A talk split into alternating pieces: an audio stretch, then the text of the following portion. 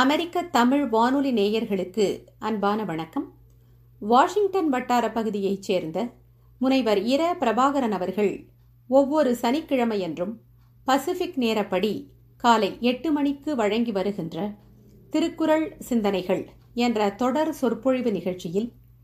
திருக்குறளில் மேலாண்மை என்ற தலைப்பிலான உரையின் இரண்டாவது பகுதியை இப்போது வழங்க கேட்கலாம் ஆகர முதல எழுத்தெல்லா ஆதி பகவன் முதற்றே உலகு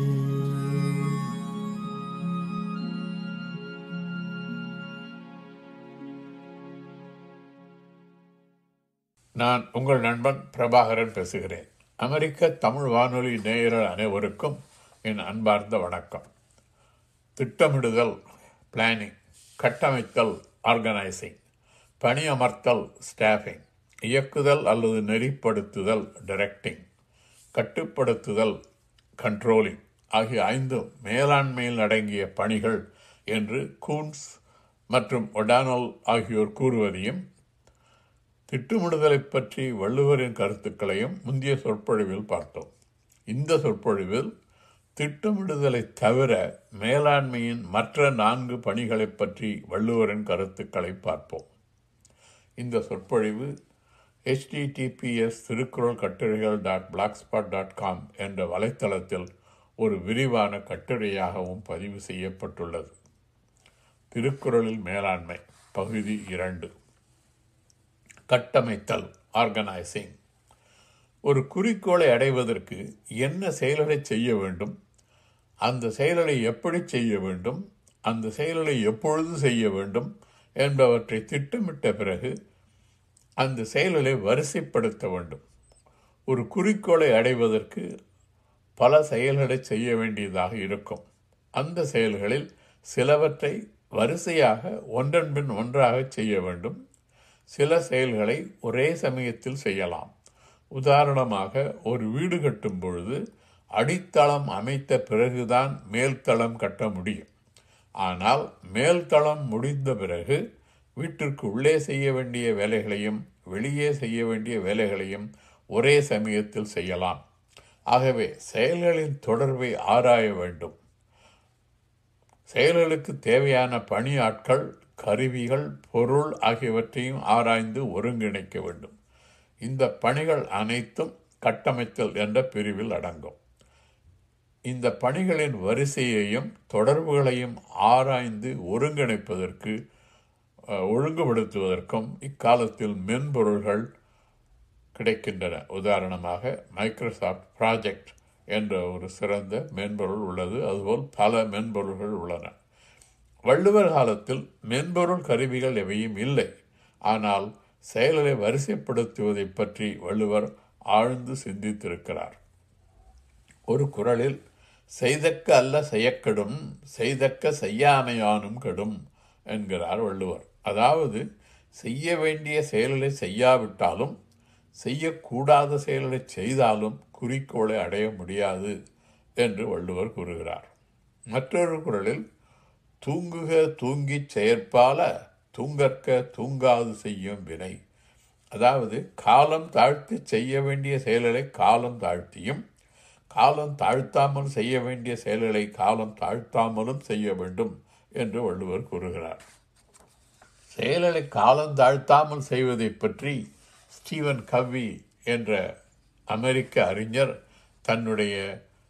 the seven habits of highly effective people என்ற நூலில்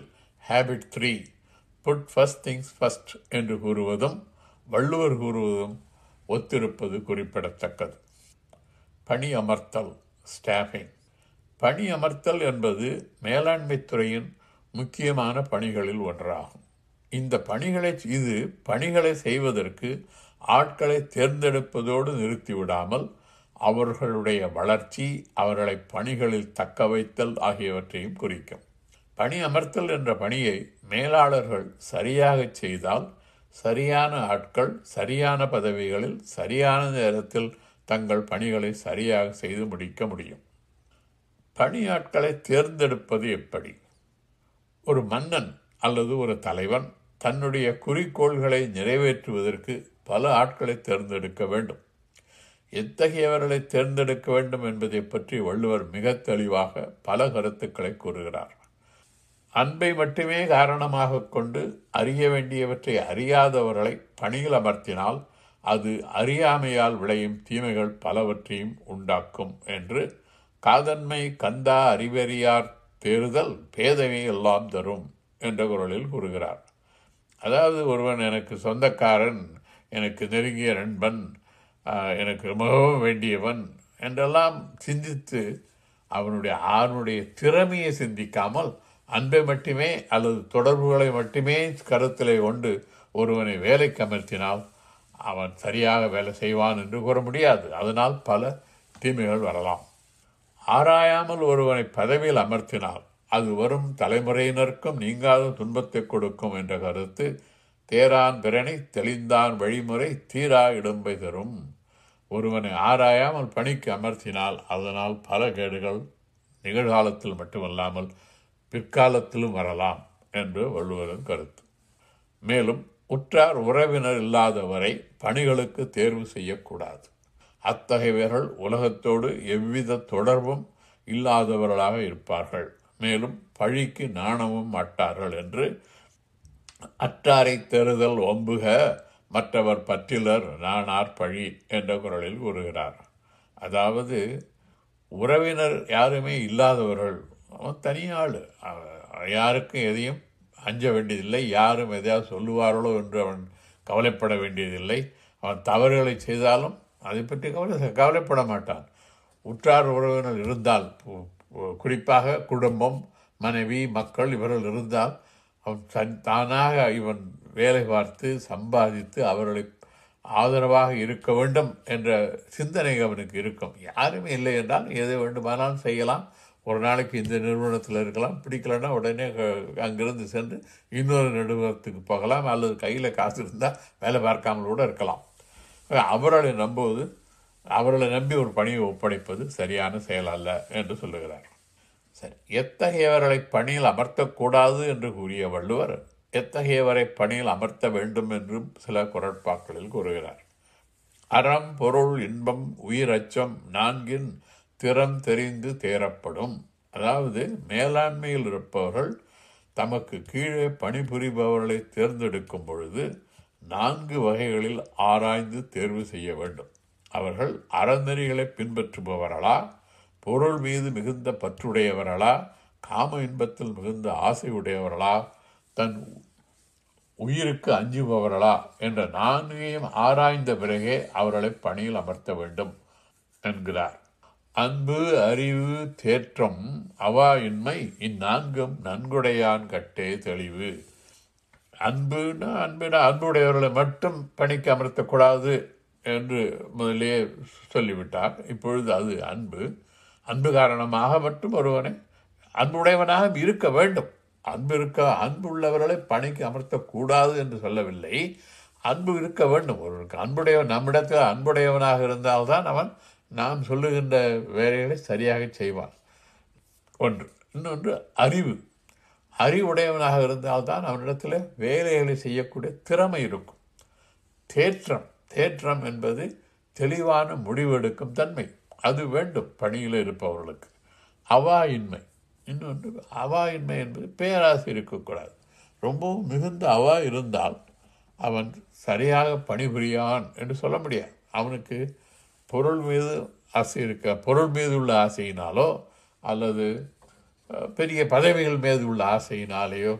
நிலைத்து ஒரு இடத்துல இருந்து வேலை பார்ப்பான் என்று சொல்ல முடியாது அவன் எங்கேயாவது இன்னும் கொஞ்சம் பொருள் அதிகமாக கிடைத்தால் அங்கே போகலாம் அல்லது நிறுவனத்தில் உள்ள பொருளையும் தவறான முறையில் கையாளலாம் ஏன்னா அவா அதிகமாக இருந்தால் ஆகவே அன்பு அறிவு தேற்றம் அவா இன்மை இந்த நான்கையும் பார்த்துத்தான் ஒருவனை பணிக்கு அமர்த்த வேண்டும் என்கிறார் வள்ளுவர்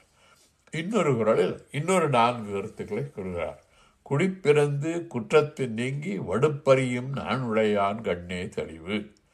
அதாவது குடிப்பிறந்து நல்ல குடியில் பிறந்தவனாக இருக்க வேண்டும் ஏன்னா நல்ல குடும்பத்தில் பிறந்த பிறந்தவனாக இருந்தால் அவனிடத்தில் நல்ல பண்புகள் இருக்கும் என்று எதிர்பார்க்கலாம்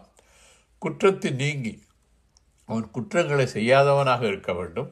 வடுப்பறியும் வடுப்பறியும்னா பழிக்கு அஞ்சுபவன் பழிக்கு அஞ்சுபவனாகவும் இருக்க வேண்டும் நானுடையான் கட்டை தெளிவு நானுடையான் என்றால் எதற்கு வெட்கப்பட வேண்டுமோ அதற்கு வெட்கப்பட வேண்டும் ஒரு பெரிய தவறு செய்து விட்டால் அதற்காக வெட்கப்பட வேண்டும் அதை பற்றி கவலை இல்லை என்பவர்களை வே பணிக்கு அமர்த்த கூடாது அப்போ இந்த பணிக்கு அமர்த்த வேண்டுமானால் இந்த நான்கும் இருக்க வேண்டும் மேலே கூறிய அன்பு அறிவு தேற்றம் அவாயின்மை இருக்க வேண்டும் மேலும் குழி நல்ல குடியில் பிறந்திருக்க வேண்டும் குற்றத்திலிருந்து நீங்கி இருக்க வேண்டும் பழிக்கு அஞ்சுபவர்களாக இருக்க வேண்டும் தவறுகளுக்கு வெட்கப்படக்கூடியவனாக இருக்க வேண்டும் அடுத்து இன்னொரு கருத்து வாரி பெருக்கி வளம்படுத்து உற்றவை ஆராய்வான் செய்க வினை யாரை பணிக்கு அமர்த்த வேண்டுமென்றால் ஒரு நிறுவனத்தினுடைய வருமானத்தை பெருக்கக்கூடியவனாக இருந்து செல்வத்தை வளர்க்கக்கூடியவனாகவும் இருக்க வேண்டும் ரெண்டும் வேறு வேறு ஒரு வருமானத்தை பெருக்கிறது வருமானத்தை மாத்திரம் பெருக்கினா செலவை அதிகமாக செய்தால் செல்வம் இருக்காது ஸோ வருமானத்தை பெருக்க வேண்டும் அதே சமயம் செல்வத்தையும் வளர்க்கக்கூடிய திறமை உடையவனாக இருக்க வேண்டும் அடுத்தது உற்றவை ஆராய்வான் செய்க வினை வாரி பெருக்கி வளம்படுத்து உற்றவை ஆராய்வான் செய்க வினை உற்றவைனா உற்ற இடையூறுகளை ஆராய்ந்து நீக்க வல்லவனை பணிகளுக்கு தேர்ந்தெடுக்க வேண்டும் இந்த மூன்று கருத்து ஒன்று வருமானத்தை அதிகரிக்கக்கூடியவனாக இருக்க வேண்டும் செல்வத்தை வளர்ப்பவனாக இருக்க வேண்டும் இடையூறுகளை ஆராய்ந்து நீக்கக்கூடியவனாக இருக்க வேண்டும் இது இன்றைக்கும் பல பெரிய நிறுவனங்களில் உயர் பதவிக்கு தகுதியானவர்கள் அந்த நிறுவனத்தின் வருமானத்தை பெருக்கும் திறமையுடையவர்கள்தான் ஒரு நிறுவனத்தில் சிஇஓ e அந்த மாதிரி பெரிய பதவியில் இருப்பவர்கள் அந்த நிறுவனத்தினுடைய வருமானத்தை எப்படி பெருக்கலாம் என்ன புதிய தொழில் செய்யலாம் எதை செய்தால் வருமானம் அதிகரிக்கும் எதை செய்தால் லாபம் அதிகரிக்கும் என்ற நோக்கத்தோடு பணிபுரிவார்கள் தொழில்நுட்பம் தேவை ஒரு நிறுவனத்திலே ஆனால் தொழில்நுட்பம் மட்டும் இருந்தால் அவர் மிக உயர்ந்த பதவிகளுக்கு செல்லுவார் என்று சொல்ல முடியாது நிறுவன நிறுவனத்தினுடைய நோக்கம் என்ன லாபம் லாபம் சம்பாதிப்பது தான் நிறுவனங்களுடைய நோக்கம் உதாரணமாக இப்போ ஆல்பபெட் அல்லது கூகுள் இந்த நிறுவனத்தின் தலைவர் சுந்தர் பிச்சை அவர் ஏன் தலைவரானார் காரணம் அவர் சில நுண்பொருள் சில மென்பொருளை கண்டுபிடித்தார் அதை உருவாக்கி பலரோடு சேர்ந்து அதை உருவாக்கி அதை விற்பனை செய்து கூகுளுக்கு மிகப்பெரிய லாபத்தை தேடி தந்தார் அவருடைய இந்த பொருள்கள் கூகுள் குரோம் மற்றும் கூகுள் டிரைவ் போன்றவர்கள் அவருடைய கண்டுபிடிப்பு கண்டுபிடித்தது மட்டும் மட்டுமல்லாமல் அது பலரோடு சேர்ந்து அதை ஒரு நல்ல மென்பொருளாக பலரும் பயன்படுத்தக்கூடிய மென்பொருளாக அதை பலரும் பயன்படுத்தி அதனால் அந்த நிறுவனத்துடைய வருமானம் பல மடங்கு அதிகரித்தது அதற்காகத்தான் அவருக்கு பதவி உயர்வு கிடைத்தது அப்போ இதுதான் பல பெரிய நிறுவனங்களில் உள்ள நிலை யாரெல்லாம் அந்த நிறுவனத்தினுடைய வருமானத்தை பெருக்கக்கூடியவர்களாக இருப்பார்களோ செல்வத்தை வளர்க்கக்கூடியவர்களாக இருப்பார்களோ அல்லது இடையூறுகளை வந்து அல்லது நீக்கக்கூடியவர்களாக இருப்பார்களோ அவர்கள்தான் உயர்ந்த பதவிகளுக்கு செல்வார்கள் அமைச்சர்கள் நிறுவனங்களின் தலைவர்கள் துணைத் தலைவர்கள் இயக்குநர்கள் மேலாளர்கள் போன்ற உயர்ந்த பதவிகளுக்கு பணியாட்களை தேர்ந்தெடுப்பதற்கு வள்ளுவர் அறிவுரைகள் மிகவும் பொருத்தமானவை அவை அன்றும் பொருத்தமானவை இன்றும் பொருத்தமானவை இக்காலத்தில் பெரிய நிறுவனங்கள் உயர் பதவிகளுக்கு பணியாட்களை தேர்ந்தெடுக்கும் பொழுது பலவிதமான தேர்வுகளையும் உளவியல் சோதனைகளையும் நேர்காணல்களையும் நடத்துகிறார்கள் பல ஆண்டுகளுக்கு முன் ஒரு நிறுவனத்தின் தகவல் துறை இயக்குனர் டைரக்டர் இன்ஃபர்மேஷன் சிஸ்டம்ஸ் என்ற பதவிக்கு நான் விண்ணப்பித்திருந்தேன் அந்த பதவிக்கு என்னை தேர்ந்தெடுப்பதற்கு முன் பல நேர்காணல்கள் நடத்தப்பட்டன பின்னர் ஒரு உளவியல் அறிஞர் என்னை பல மணி நேரம் சோதனை செய்தார் நூற்றுக்கணக்கான கேள்விகளை கேட்டார் மேலும் பிரிக்ஸ் மாயர்ஸ் என்ற உளவியல் சோதனையும் நடத்தப்பட்டது எல்லா சோதனைகளுக்கும் நேர்காணல்களுக்கும் பிறகுதான் அந்த பதவிக்கு நான் மிகவும் பொருத்தமானவன் என்று முடிவு செய்யப்பட்டது எனக்கு அந்த பதவியும் கிடைத்தது ஒருவரை அமெரிக்க அரசாங்கத்தில் பொறுப்பான பணிகளில் நியமிப்பதற்கு முன் அவர் நம்பத்தகுந்தவரா பேராசை உடையவரா போதைப் பொருட்களை பயன்படுத்த வழக்கம் உள்ளவரா மிகுந்த பெண்ணாசை உடையவரா உயிருக்கு அஞ்சுபவரா என்றெல்லாம் ஆய்வு செய்து அரசாங்கத்தின் ரகசியங்களை அறிந்து கொள்ளும் தகுதி உடையவர்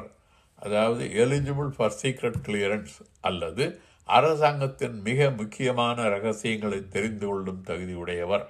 eligible for top secret clearance என்பது முடிவு செய்யப்படுகிறது பணிகளுக்கு ஆட்களை தேர்ந்தெடுப்பதை பற்றி வள்ளுவர் கூறும் கருத்துக்கள் இன்றும் பயனுள்ளவையாக உள்ளவையாகவும் பலராலும் பல நாடுகளிலும் பின்பற்றப்படுகின்றவையாகவும் இருப்பது நம்மை வியப்பில் ஆழ்த்துகிறது அடுத்தது இயக்குதல் அதாவது டிரெக்டிங் இயக்குதல் என்பது நிறுவனத்தின் குறிக்கோள்களை அடைவதற்காக தங்களிடம் பணிபுரிபவர்களிடம் மேலாளர்கள் முறையாக பணிகளை ஒப்படைத்தல் டெலிகேஷன் தொழிலாளிகளுக்கு தேவையான பயிற்சி அளித்தல் ட்ரெய்னிங் அவர்களை ஊக்குவித்தல் மோட்டிவேட்டிங் மற்றும் அவர்களின் பணிகளையும் அவர்கள் பணிகளை செய்கின்ற முறையையும் மேற்பார்வை செய்தல் ஆகிய பணிகளை குறிக்கிறது இயக்குதல் என்னும் செயலை திறம்பட செய்வதற்கு மேலாளர்களுக்கு நல்ல தகவல் தொடர்பும் இருக்க வேண்டும் மேலாளர்கள் முறையாக பணிகளை ஒப்படைத்தல் இப்போ டெலிகேஷன் என்பதை பற்றி பார்ப்போம் ஒரு மேலாளராக இருப்பவர் செய்ய வேண்டிய செயலை பற்றி நன்கு ஆராய வேண்டும் அச்செயலை செய்வதற்கு என்ன திறமைகளும் கருவிகளும் வேண்டும் என்று ஆராய வேண்டும் அத்தகைய திறமை உடையவர் யார் என்பதை ஆராய வேண்டும் இச்செயலை இம்முறையால் அல்லது இந்த கருவியால் இவன் முடிப்பான் என்று ஆராய்ந்து அச்செயலை அவனிடம் ஒப்படைத்த வேண்டும் ஒப்படைத்து விட வேண்டும் என்கிறார் வள்ளுவர் இந்த குரல் இதனை இதனால் இவன் முடிக்கும் என்றாய்ந்து அதனை அவன் கண் விடல் இது ஒரு முக்கியமான குரல் இந்த வேலையை இவன் செய்வான் என்று ஆராய்ந்து பார்த்து அந்த வேலையை அவனிடத்தில் ஒப்படைத்து விட வேண்டும் அந்த விடல் என்பதுதான் மிகவும் முக்கியமான கருத்து அவனை நாள்தோறும் அவனை கண்காணிக்கலாம் ஆனால் அவன் அவன் செய்கின்ற வேலைகளுக்கு இடையூறாக மைக்ரோ மேனேஜ்மெண்ட் என்று சொல்வார்களே அது போன்றவற்றை செய்யக்கூடாது அவனை விட்டுவிட வேண்டும் வேலை செய்ய விட வேண்டும் அவ்வாறு பொறுப்பை ஒப்படைக்கும் பொழுது அதற்கேற்ற அதிகாரத்தையும் ஒப்படை ஒப்படைக்க வேண்டும் அதாவது அதிகாரத்தை அளிக்காமல் பொறுப்பை மட்டும் ஒப்படைப்பதால் பயனில்லை அதிகாரத்தையும் பொறுப்பையும் அளித்த பிறகு அந்த பொறுப்பை ஏற்கண்டவர் செய்யும் அன்றாட பணிகளில் தலையிடாமல் மேலாளர் மேற்பார்வை செய்ய வேண்டும் அது ஒரு பொறுப்பை ஒரு வருடத்தில் கொடுத்தால் என்ன ரெஸ்பான்சிபிலிட்டி அதற்குள்ள அதிகாரம் என்றால் authority the responsibility and authority should go together response பொறுப்பை மட்டும் கொடுத்து அதாவது ரெஸ்பான்சிபிலிட்டியை மட்டும் கொடுத்து விட்டு அது செய்வதற்கான அதிகாரத்தை கொடுக்கவில்லை என்றால் அவனால் அந்த வேலையை செய்ய முடியாது அதே சமயத்தில் அவன் செய்கின்ற பணிகளை நாம் தலையிடாமல் மேலாளர் வேலை செய்ய மேற்பார்வை செய்ய வேண்டும் ஒருவனை நன்கு ஆராய்ந்து பார்க்காமல் நம்புவதும் ஆராய்ந்து பார்த்த பிறகு நம்பியவனை ஐயப்படுதலும் நீங்காத துன்பத்தை கொடுக்கும் என்று வள்ளுவர் கூறுவது மேலாளர்கள் சிந்திக்க வேண்டிய கருத்து தேரான் தெளிவும் தெளிந்தான் ஐயுறவும் தீரா பெய்தரும் அதாவது ஆராயாமல் ஒருவனை தேர்ந்தெடுக்கவும் தேர்ந்தெடுப்பதும் ஆராய்ந்து தேர்ந்தெடுத்தவன் அவனை நம்பாமல் இருப்பதும் இன்றைக்கு நடைபெறுகிறது பல நிறுவனங்களிலே வேலைக்கு அமர்த்திய பிறகு வேலை சரியாக செய்வானா செய்ய தெரியுமா செய்கிறானா என்று அவனை வேலை செய்ய விடாமலே தொல்லை பண்ணுபவர்கள் பலர் இருக்கிறார்கள் சரி மேற்பார்வை மற்றும் செயல்திறன் மதிப்பீடு அதாவது சூப்பர்விஷன் அண்ட் பர்ஃபார்மன்ஸ் எவாலுவேஷன் கற்றற்கரிய நூல்களை கற்று தேர்ந்து எவ்வித குற்றமும் இல்லாதவர்கள் என்று கருதப்படுவோரிடத்திலும் கூட ஆராயும் ஆராயும் பொழுது அறியாமை என்பது சிறிதளவும் இல்லாதிருப்பது அரிது அவ்வளோதான் எவ்வளோதான் நூல்களை படித்திருந்தாலும் எவ்வளோதான் பட்டங்கள் பெற்றிருந்தாலும் அறியோ அறி அறிவரா அறிஞர்களாக இருந்தாலும் கூட சில சமயங்களில் மனிதர்கள் தவறு செய்வது இயற்கை அறிய கற்று ஆசற்றார்கள்னும் தெரியுங்கால் இன்மை அரிதே வெளிறு என்கிறார் வள்ளுவர் அப்போ தவறு செய்தால் என்ன பண்ணுறது ஒருவரது நற்குணங்களை முதலில் ஆராய்ந்து பின்னர் அவனிடம் காணப்படும் குற்றங்களையும் ஆராய்ந்து அவற்றுள் மிகுதியாக இருப்பவை எவை என்று கண்டறிந்து மிகுதியாக இருப்பவையின் அடிப்படையில் அவனது தகுதியை முடிவு செய்ய வேண்டும் எல்லாரும் தவறு செய்வது இயற்கை தான் ஏதோ ஒரு சமயத்தில் அது தவறு அதிகமாக செய்கிறானா அல்லது எப்பொழுதாவது தவறு செய்கிறானா என்பதை பார்க்க வேண்டும் எப்பொழுதுமே ஒருவன் தவறு செய்தால் அவன் வேலையை விட்டு நீக்கிவிட வேண்டும் ஆனால் எப்பொழுதோ ஒருவன் தவறு செய்தால் அவன் தவறு செய்வதையும் தவறு செய்யாமல் இருப்பதையும் ஆராய்ந்து பார்த்து அவனை மேற்பார்வை செய்ய வேண்டும் குணம் நாடி குற்றமும் நாடி அவற்றுள் மிக நாடி மிக்க குழல் அவனிடத்தில் நல்ல பண்புகளும் நல்ல திறமைகளும் இருக்கிறதா அல்லது அவன் எப்பொழுதும் தவறு செய்கிறானா என்பதை மேலாளர் கவனிக்க வேண்டும் ஒரு தலைவனானவன் அவனிடம் பணிபுரிபவர்கள் அனைவரையும் சமமாக கருதாமல் அவரவர் தகுதிக்கேற்ப செய்ய வேண்டிய சிறப்புகளை செய்தால் அந்த சிறப்பினை கருதி அவனை விட்டு பிரியாமல் அவனை சூழ்ந்து வாழ்வோர் பலர் அது ஒரு இடத்துல பல பேர் வேலை பார்க்கிறார்கள் அது பல பேரையும் சமமாக கருதலாம் எல்லாரும் மனிதர்கள் என்றால் சமம்தான் இருந்தாலும் ஒருவருடைய ஆற்றல் வெவ்வே ஒவ்வொருவருடைய ஆற்றலும் வெவ்வேறாக இருக்கும் அவருடைய ஆற்றல் திறமை அறிவு இது எல்லாவற்றையும் ஆராய்ந்து பார்த்து அவர்களுக்கு சம்பள உயர்வு பதவி உயர்வு வெகுமதிகள் இவற்றை அளிக்க வேண்டும் அப்பொழுதுதான் அவருக்கு வேலை பார்ப்பதிலே ஒரு ஊக்கம் இருக்கும் உதாரணமாக இன்றைக்கு அரசு பணிகளிலே பார்த்தால் எல்லோருக்கும் ஒரே அளவு தான் சம்பள உயர்வு எல்லாருக்கும் மூணு பர்சன்ட் சம்பள உயர்வு அப்படி ஆண்டுதோறும் இப்படி செய்து கொண்டே இருந்தால் நன்றாக வேலை பார்ப்பவர்கள் கூட ஊக்கம் இருக்காது என்னத்துக்காக வேலை செய்ய வேண்டும் எதை பார்த்தாலும் இதே தான் வேலை பார்க்குறவனுக்கும் மூணு பர்சன்ட் தான் என்கரமெண்ட்டு வேலை பார்க்காதவனுக்கும் மூணு பர்சன்ட் தான் அதனால் ஏன் அதிகமாக உழைக்க வேண்டும் என்ற ஒரு மனப்பான்மை வந்துவிடும் அடுத்தது தகவல் தொடர்பு கம்யூனிகேஷன் பணியாட்களை தேர்ந்தெடுத்து அவர்களுக்கு ஏற்ற வேலைகளை பகிர்ந்து அளித்து அவர்களை மேற்பார்வை செய்வது மேலாண்மையில் அடங்கும் பணிகள் மேலாண்மையின் எல்லா நிலைகளிலும் மேலாளருக்கும் பணியாளர்களுக்கும் தகவல் தொடர்பு இன்றியமையாதது ஏன்னா ஒரு ஆள் வந்து ஒரு மேனேஜராக அவர் மேலாளராக இருந்தால் அவரோடு பணி புரிபவர்களிடத்தில் பேச வேண்டும் சில சமயங்களில் ஒருவருக்கொருவர் தனியாக பேச வேண்டும் சில சமயங்களில் ஒரு ஒரு அவையில் பேசுவதைப் போல பேச வேண்டும் ஆகவே மேலாண்மை பொறுப்பில் இருப்பவர்களுக்கு எல்லா சூழ்நிலைகளிலும் எப்படி பேச வேண்டும் என்பதை பற்றி நன்கு தெரிந்திருப்பது நல்லது பேச்சு வன்மையினால் வரும் நன்மைகள் மற்ற செல்வங்கள் எவற்றிலும் இல்லை என்றும் ஒருவனுக்கு நன்மையும் தீமையும் அவன் சொல்லுகின்ற சொல்லின் மூலம் ஏற்படுவதால் அவன் தன்னுடைய சொல்லில் சோர்வு ஏற்படாமல் கவனமாக பாதுகாத்து கொள்ள வேண்டும் என்று வள்ளுவர் கூறுகிறார் சொல்லால் மட்டுமல்ல முகத்திலேயே இருந்தோ அல்லது உடல் உடல் மொழி பாடி லாங்குவேஜ் இதிலிருந்தும் ஒருவருடைய கருத்துக்களை நாம் தெரிந்து கொள்ளலாம் பல நேரங்களில் பணியாட்களின் முகத்திலிருந்தும் உடல் மொழியாலும் அவர்களின் உள்ளத்தில் இருப்பதை கண்டுகொள்ள வேண்டியதாக இருக்கும் ஒருவருடைய உள்ளத்தில் உள்ளதை அவருடைய முகத்திலிருந்து நன்கு தெரிந்து கொள்ளலாம் என்பதில் வள்ளுவர் மிகுந்த நம்பிக்கை உடையவராக காணப்படுகிறார் தன்னை அடுத்திருக்கும் பொருளின் உருவத்தை காட்டக்கூடிய பளிங்கு போல் ஒருவனது நெஞ்சில் மிகுந்து காணப்படும் எண்ணத்தை அவனது முகமானது தானே வெளிக்காட்டிவிடும் என்கிறார் அடுத்தது காட்டும் பளிங்கு போல் நெஞ்சம் கடுத்தது காட்டும் முகம் கண்ணாடியில் போய் நின்றால் எப்படி நம்முடைய உருவம் தெரிகிறதோ அதுபோல உள்ளத்தில் உள்ள எண்ணங்களை முகம் வெளிப்படுத்திவிடும் ஆகவே சொல்லாலும் நம் தகவலை தெரிவிக்க வேண்டும் அவர்கள் அவர்கள் சொல்லுகின்ற சொற்களிலிருந்தும் அவர்கள் என்ன நினைக்கிறார்கள் என்பதை புரிந்து கொள்ள வேண்டும் இதெல்லாம் சொல்லு இல்லாமலே ஒரு முகத்தை பார்த்தாலே அவர் என்ன சிந்திக்கிறார் என்பதையும் ஒரு மேலாளர் தெரிந்து கொள்ள வேண்டும் இருபதாம் நூற்றாண்டில் அமெரிக்காவில் வாழ்ந்த டேல் கார்னிகி என்னும் அறிஞர் உரையாடல் மற்றும் அவையில் பேசுவதை பற்றி மிகச்சிறந்த கருத்துக்களை தன்னுடைய the quick and easy way to effective speaking என்ற நூலில் கூறியுள்ளார் அவருடைய கருத்துக்களுக்கும் வள்ளுவரின் கருத்துக்களுக்கும் மிகுந்த ஒற்றுமை காணப்படுகிறது கடந்த நூற்றாண்டில் வேறு பலரும் உரையாடல் சொற்பொழிவாற்றல் ஆகியவற்றை பற்றி பல நூல்கள் எழுதியுள்ளார்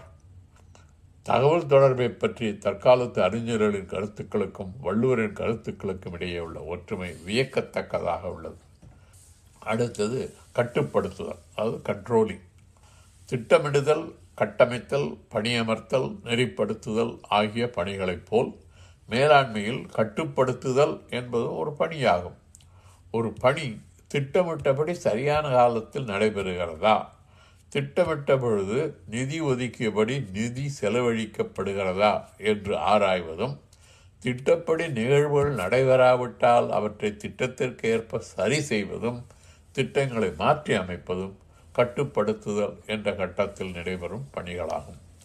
திட்டமிடலாம் திட்டமிடும் பொழுது இந்த பணியை இன்னார் செய்ய வேண்டும் இந்த பணிகளை செய்து முடிப்பது எவ்வளவு செலவாகும் என்று திட்டமிடுகிறோம் ஆனால் இயல் செயல்பாக இயல்பாக வேலை நடக்கின்ற பொழுது அதுபோலவே நடக்கிறதா இதை இத்தனை மாதத்தில் முடிக்க வேண்டும் என்று நினைத்திருந்தால் அது முடிக்கவில்லை என்றால் அது தொடர்ந்து செய்வதற்கு இன்னும் செலவு அதிகமாகும் இது போன்ற சூழ்நிலைகளிலே அதை கட்டுப்படுத்த வேண்டும் செலவை கட்டுப்படுத்த வேண்டும் அல்லது வேலைகள் சரியாக நடக்கிறதா என்பதை தெரிந்து கொள்ள வேண்டும் ஒரு மன்னன் தன் நாட்டில் நடைபெறும் நிகழ்வுகள் அனைத்தையும் கவனமாக கண்காணிக்க வேண்டும் என்றும் தன் நாட்டில் நடைபெறும் நிகழ்வுகள் மட்டுமல்லாமல் பகைவர்களின் செயல்களையும் முன்னெச்சரிக்கையாக தெரிந்து கொள்ள வேண்டும் என்றும் வள்ளுவர் கூறுகிறார் இவ்வாறு நாட்டு நிகழ்வுகளையும் பகைவர்களின் செயல்களையும் தெரிந்து கொள்வதற்கு மன்னன் எவ்வாறு ஒற்றர்களை பயன்படுத்த வேண்டும் என்று ஒற்றாடல் என்ற அதிகாரத்தில் வள்ளுவர் கூறுகிறார் அது வள்ளுவர் காலத்தில் இது ஒன்றுக்கு இருப்பது போல நிறுவனங்கள் இல்லை தனியார் நிறுவனங்கள் இல்லை அரசன் தான் எல்லாவற்றுக்கும் முக்கியமான பொறுப்பு அரசன் என்ன செய்வான் தன்னுடைய நாட்டில் என்ன என்ன நடக்கிறது தன்னுடைய பகைவர்களுடைய நாட்டிலே என்ன நடக்கிறது என்பதை தெரிந்து கொள்ள வேண்டும் தெரிந்து கொண்டால்தான் தவறான காரியங்கள் நடந்தால் அதை கட்டுப்படுத்த முடியும் அது யாவாறு தெரிந்து கொள்வதற்கு அரசன் ஒற்றர்களை நியமித்து அவரிடத்திலிருந்து செய்திகளை கண்டு தெரிந்து கொள்கிறான் எல்லா எல்லாரிடத்திலும் நிகழக்கூடிய எல்லாவற்றையும் மன்னன் விரைந்து அறிந்து கொள்ள வேண்டும் அவ்வாறு ஒற்றர் வழியாக நடப்பவை அனைத்தையும் அறிந்து கொள்வது மன்னனின் தொழில் என்று எல்லார்க்கும் எல்லாம் நிகழ்பவை எஞ்ஞான்றும் வல்லறிதல் தொழில் எல்லாருக்கும் பகைவர்களுக்கும் உள்ளவன் நாம் தன்னை சுற்றி இருப்பவர்களுக்கும் நாட்டு மக்களுக்கும் என்ன நடைபெறுகிறது என்பது தெரிந்து கொள்ள வேண்டும் தெரிந்து கொண்டால் தானே கட்டுப்படுத்த முடியும் அது மன்னனுடைய தொழில் அவ்வாறு தெரிந்து கொள்வதற்கு அவனுக்கு தேவையான தகவல்களை கொடுப்பவர்கள் ஒற்றர்கள் என்று கூறுகிறார் வள்ளுவர் வள்ளுவர் மன்னனுக்கு கூறும் அறிவுரை மேலாளர்களுக்கும் பொருந்தும் திட்டப்படி அனைத்தும் நடைபெறுகின்றனவா என்பதை தெரிந்து கொள்வது மேலாளரின் தொழில் மேலாளருக்கு ஒற்றர்கள் தேவையில்லை தன்னிடம் பணிபுரிபவரிடமிருந்தும் தன்னுடைய நுண்ணறிவாலும் கண்காணித்தலாலும் திட்டத்துக்கேற்ப பணிகள் நடைபெறுகின்றனவா என்பதை மேலாளர்கள் அறிந்து கொள்ள முடியும் அவ்வாறு அறிந்து கொண்ட பிறகு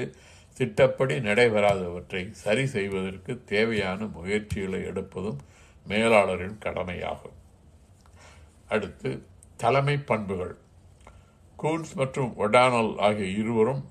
இயற்றிய principles of management and analysis of managerial functions என்ற நூலில் குறிப்பிட்டிருப்பதைப் போல் திட்டமிடுதல் கட்டமைத்தல் பணியமர்த்தல் நெறிப்படுத்துதல் கட்டுப்படுத்துதல்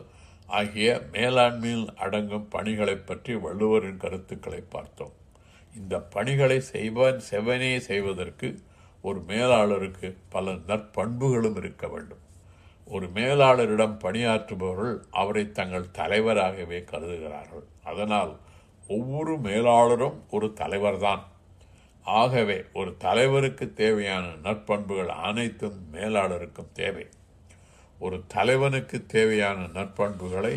வள்ளுவர் அரசியல் என்ற பகுதியில் கூறுகிறார் அப்பண்புகள் அனைத்தும் மேலாண்மை பொறுப்பில் இருப்பவர்களுக்கும் மிகவும் இன்றியமையாத நற்பண்புகளாகும் அரசனுக்கு இருக்க வேண்டிய பண்புகளெல்லாம் மிக விளக்கமாக இறைமாட்சி என்ற அதிகாரத்திலும் மற்ற பல அதிகாரங்களிலும் கூறுகிறார் வள்ளுவர் அந்த பண்புகளெல்லாம் ஒரு மேலாளருக்கும் வேண்டும் ஏனென்றால் மேலாளரும் ஒரு தலைவன் தான் எப்படி அரசன் நாட்டுக்கு தலைவனோ அதுபோல் மேலாளர் அந்த நிறுவனத்தில் ஒரு துறைக்கு தலைவன் தலைவனாக இருக்க வேண்டிய நட்பு தலைவனுக்குரிய நற்பண்புகள் மேலாளருக்கும் தேவை முடிவாக திட்டமிடுதலை பற்றி வள்ளுவர் கூறும் கருத்துக்களை முந்தைய சொற்பொழிவில் பார்த்தோம் இந்த சொற்பொழிவில் மேலாண்மையில் அடங்கிய கட்டமைத்தல் பணி அமர்த்தல் நெறிப்படுத்துதல் கட்டுப்படுத்துதல் ஆகிய பணிகளை பற்றி வள்ளுவர் கூறும் கருத்துக்களை இப்பொழுது பார்த்தோம் மேலாண்மையை பற்றி வள்ளுவர் கூறும் கருத்துக்கள் காலம் நாடு ஆகிய எல்லைகளை கடந்து இரண்டாயிரம் ஆண்டுகளுக்கு பிறகும் நமக்கு வழிகாட்டுகின்றன என்பது வள்ளுவன் தன்னை உலகினுக்கு இருந்து வான்புகழ் கொண்ட தமிழ்நாடு என்று கூறிய பாரதியின் கூற்றை உறுதிப்படுத்துகிறது இன்று நான் கூறிய கருத்துக்கள் HTTPS colon slash slash Thirukkural கட்டுரைகள் dot blogspot dot com என்ற வலைத்தளத்தில் திருக்குறளில் மேலாண்மை என்ற தலைப்பில் ஒரு விரிவான கட்டுரையாக பதிவு செய்யப்பட்டுள்ளது அடுத்த சொற்பொழிவில் சொல்லாற்றல் என்ற தலைப்பில் சொற்பொழிவாற்றுவதை பற்றி வள்ளுவர் கூறும் கருத்துக்களை பார்ப்போம் இதுவரை பொறுமையாக செவி மடுத்து கேட்ட நேயர்கள் அனைவருக்கும் நன்றி கூறி உங்களிடமிருந்து விடைபெறுவது உங்கள் நண்பர் பிரபாகரன் நன்றி வணக்கம்